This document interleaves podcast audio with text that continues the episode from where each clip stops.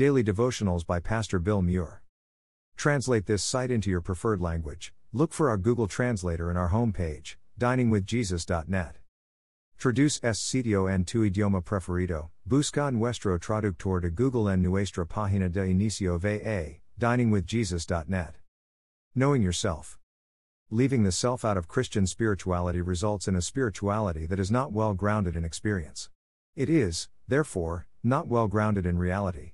Focusing on God while failing to know ourselves deeply may produce an external form of piety, but it will always leave a gap between appearance and reality. This is dangerous to the soul of anyone, and in spiritual leaders it can also be disastrous for those they lead. Any hope that you can know yourself without accepting the things about you that you wish were not true is an illusion. Reality must be embraced before it can be changed. Our knowing of ourselves will remain superficial until we are willing to accept ourselves as God accepts us, fully and unconditionally, just as we are. In order for our knowing of God's love to be truly transformational, it must become the basis of our identity. Our identity is who we experience ourselves to be, the I each of us carries within. An identity grounded in God would mean that when we think of who we are, the first thing that would come to mind is our status as someone who is deeply loved by God. David G. Benner. The Gift of Being Yourself. The Sacred Call to Self Discovery.